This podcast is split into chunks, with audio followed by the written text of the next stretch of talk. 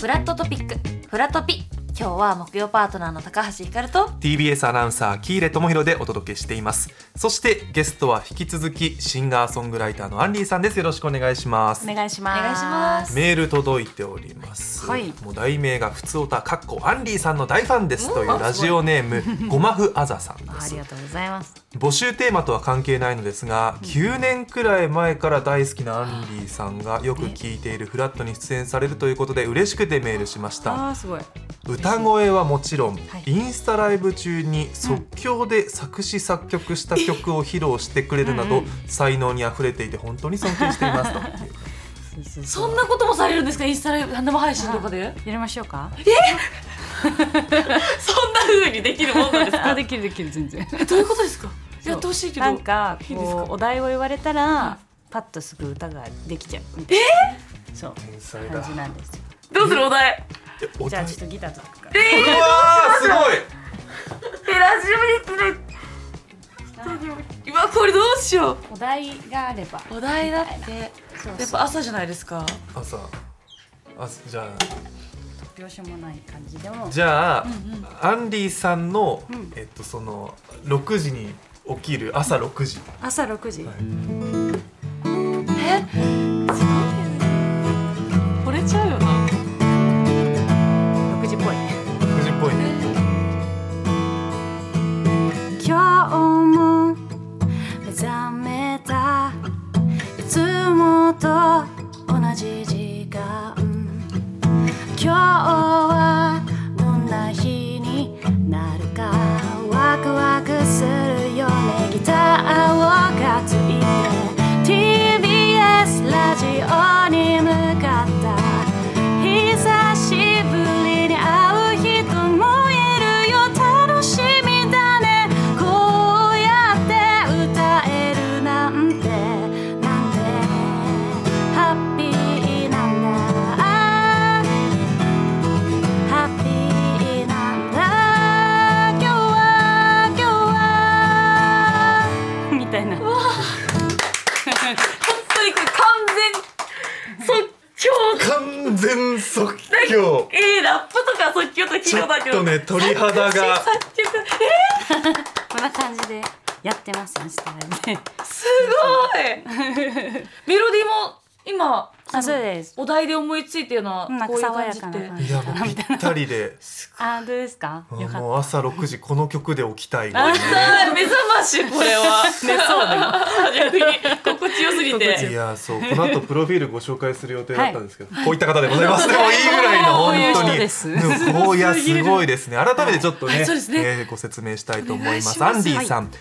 1997年1月沖縄県の家島生まれでいらっしゃいます、家島というのは沖縄本島からフェリーでおよそ30分北西に浮かぶ人口およそ4000人風光明媚なスポットでアンディさんなんと2017年から3期目の家村観光親善大使に就任されていますはいシンガーソングライターとしては英語の歌詞日本語の歌詞さまざまなジャンルの音を楽曲の随所に感じさせるミックス感覚ループペダルを駆使したソロライブソロライブバンド編成ライブアコースティックギター弾き語りなどイベントや会場に合わせてパフォーマンススタイルを変え日本国内だけでなく香港台湾ドイツなど海外でもライブを行っています。はいもう各国をそうですね最近海外やっとね行けるようになったのあそでうですねそうはですい、ね行ってみましたライブ海外とかのリアクションって全然うん日本とかとはまた全然違いますドイツとかって全然そうですねそもそもそうだ香港とかもそうそう今ちょっと写真見てもらってこれはカナダ見てでモントリオールっていうところで、はうーいんまあ、ここはアニメフェスで行ったんですけど、まあ、なんかこうアニメフェスの、ね、人たちはやっぱりこうなんだろうノリもすごいよくってへ、ーはい、でもなんかこう最近思うのは結構日本もこの盛り上がり方とかがちょっと海外に近くなってきてるなって思いましたね。でも日本人の方の音楽のこのライブの楽しみ方もすごい好きでこうじーっと見る感じ、そうそうそう音楽をこうじーっと感じてる感じも私は好きなんでどっちも好きですね。うん、嬉しいさっきじっと感じちゃったもんね。すごいもうじ じーっとしてたもんね。ねそ うそう見つめすぎちゃっしてみ入る、しみ入る歌詞。いい音楽いいですね。そうそうそうでも、ちょっと私、家島はい、生まれの方、初めましてなんですけれどあそうなんもです。ね、そうそうそうあんまりねあの出てきてないというか、そうなんだろうな音楽で言うとねインディーズバンドみた いなそういう島なんですよ。あ、こっから来るぞみたいな。ひっそりと そうそうそうここから来るぞみたいな来るぞ感じの。家島。そうそうそど、うそうど、どういうところなんですかえっと、美ら海水族館とか行ったことありまわす。かりますわかりますあじゃあもう見てます私の島。そうあの入り口に入ったらそのはい向かい側に島が見えるんですけど、それが家島で、もしかしたらね行ったことある人は見たことあるかもっていう感じなんですけど、結構あの民泊とか修学旅行で県外から来てくれる人たちもたくさんいるんですけど、人口は4000人ぐらい。でうんまああのそうですね小麦とかもあるしサトウキビとかもあるし、まあ、一応牛かなうんうーん。牛牛がね美味しい美味しい。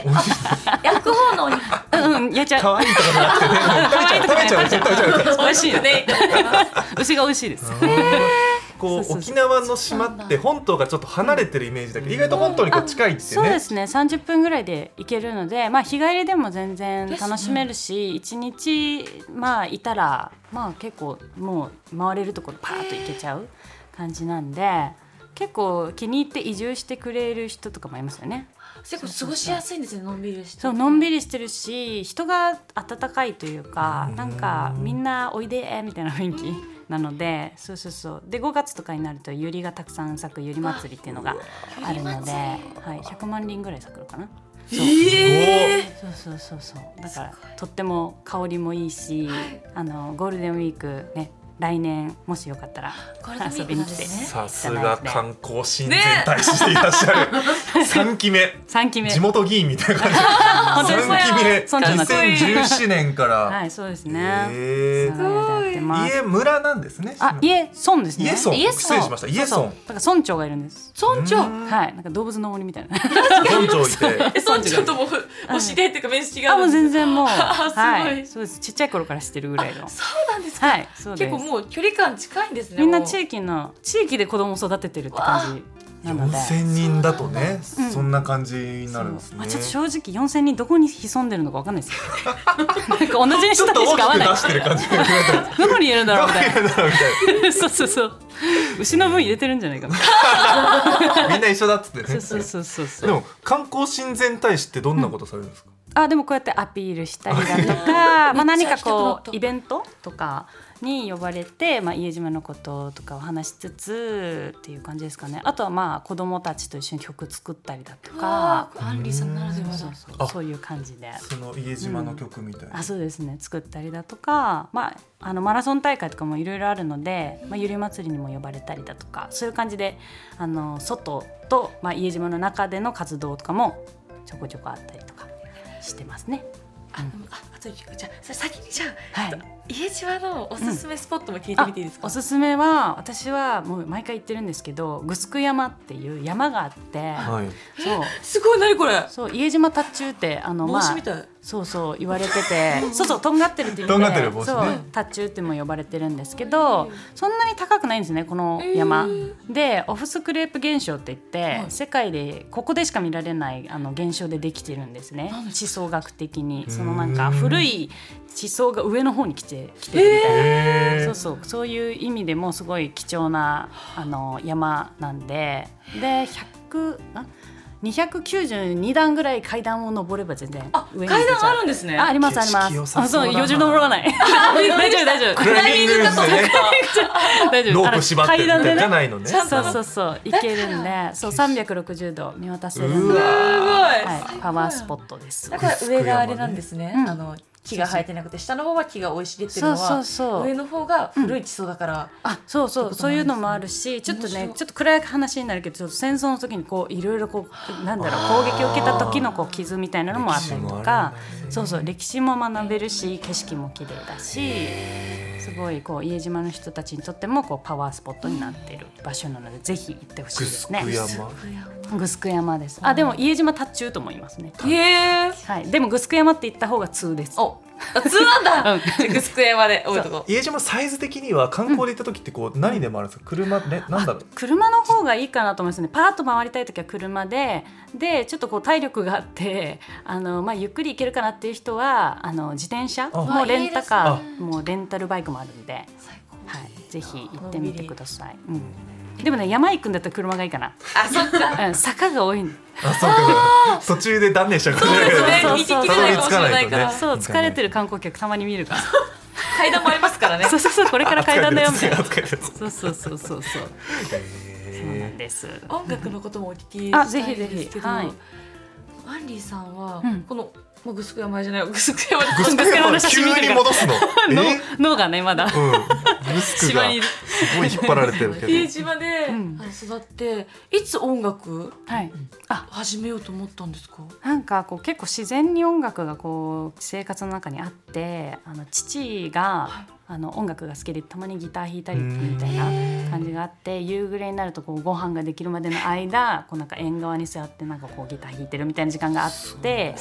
そうでそれであ私もなんか音楽好きかもって多分ほんわか思ってる中で父がある日こうギター買ってきてくれて4歳か5歳ぐらいの時に、でそれであなんかこう見よう見まねで弾いたりしてちゃんとこうコードっていうのが弾けるようになったのは小学校3年ぐらいのいや時だったんですけど、で曲作ろうってなったのは中2とかですかね、そうそうそうなんか歌好きだなと思って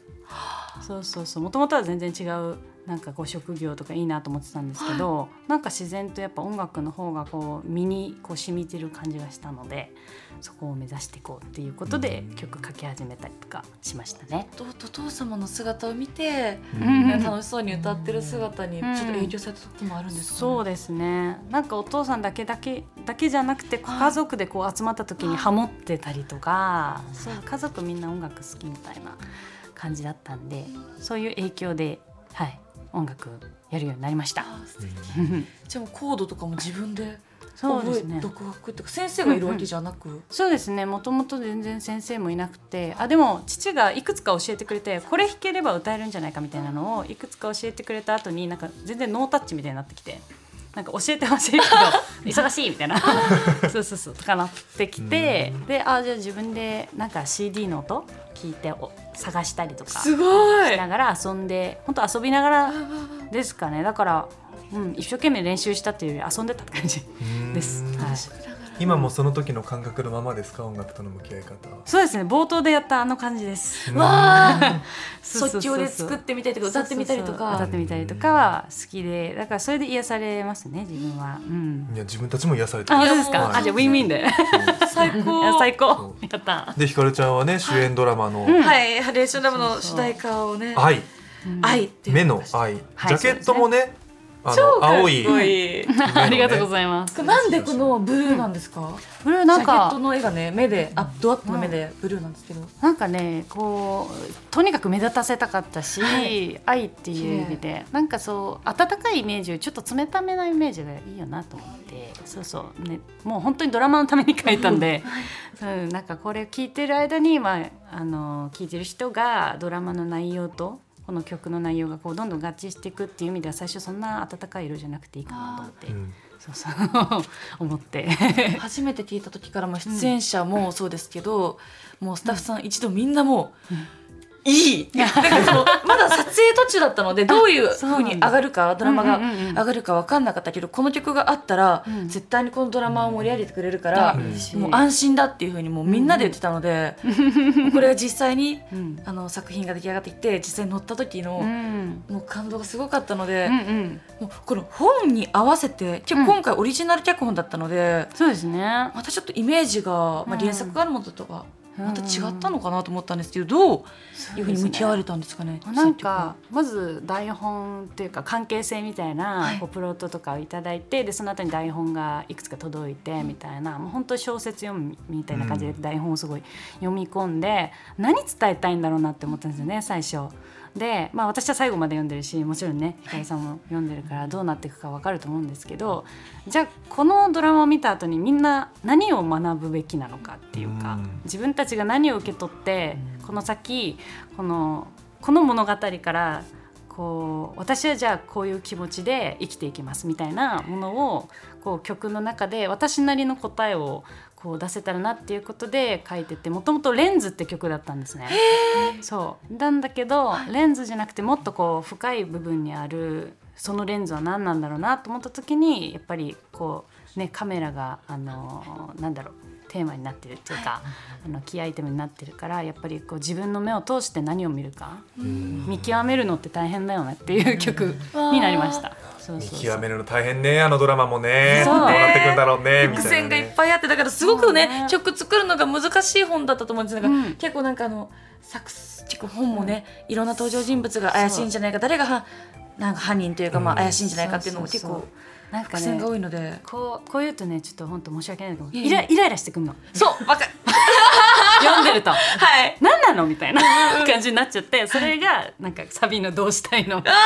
あなたたちどうしたいのみたいな、そうあの街にいる人たちがどうして、どうやってこれを切り抜けていくのこの問題を、うんみたいなところをこう書いた感じ、そうそうですね。でもまあドラマの終盤で流れてまあ次回予告につながっていくところで、その回のこう肝となるところうんと、うんそのモヤモヤした感じみたいのが、こうピタッてはまる感じがそうですねすごくいいんですけど、なんか曲調も含めてその楽曲のポイントってどんなところ、そうですね楽曲サウンド面的にはすごいこうあの鋭い音にはなったんですけど歌詞はやっぱり柔らかくうん寄り添うようななんかあかりちゃんの気持ちそう主人公の気持ちになって書いたって感じですねなんか音的にもすごいかっこいいけどよく聞くと優しいみたういんうんな感じ、うん、いやマジ歌詞をこれね見てほしいですね本当にも うメロディーももちろんなんですけど、うんちなみにその愛っていうのが、はやっぱりすごいダブルミーニングが結構かかってたりとか歌詞とかあもーそうですねそういろんな捉え方があるなって聞いてる音うとん実際に読んだ時とうんうん思ったりするんですけど、そうですねかタイトルもちょっと意味合いがまた重なってたりもするんですか、そうですねなんかやっぱりあの目に映るものとこう感じるものって違うよねっていうのとそう見つめ合ってるのは誰なのっていうところがすごいなんか問いかけたかったそのみみんなに、うんそうまあ、見てる視聴者の人たちも誰目線でこの物語を見てるかによって全然気持ち違うと思うんですよね。で私はどっちかっていうと、まあ、主人公寄りで書いたんですけど主人公がじゃあ誰と対峙すべきか、そうあの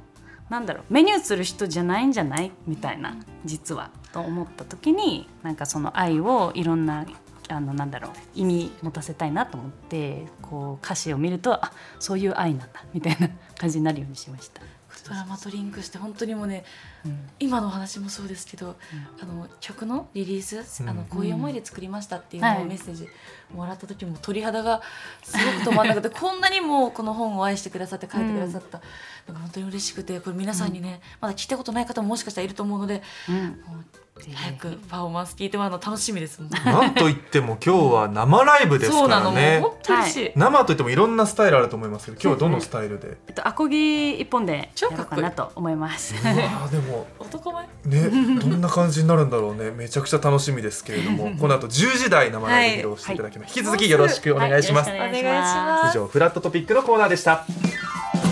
ラララ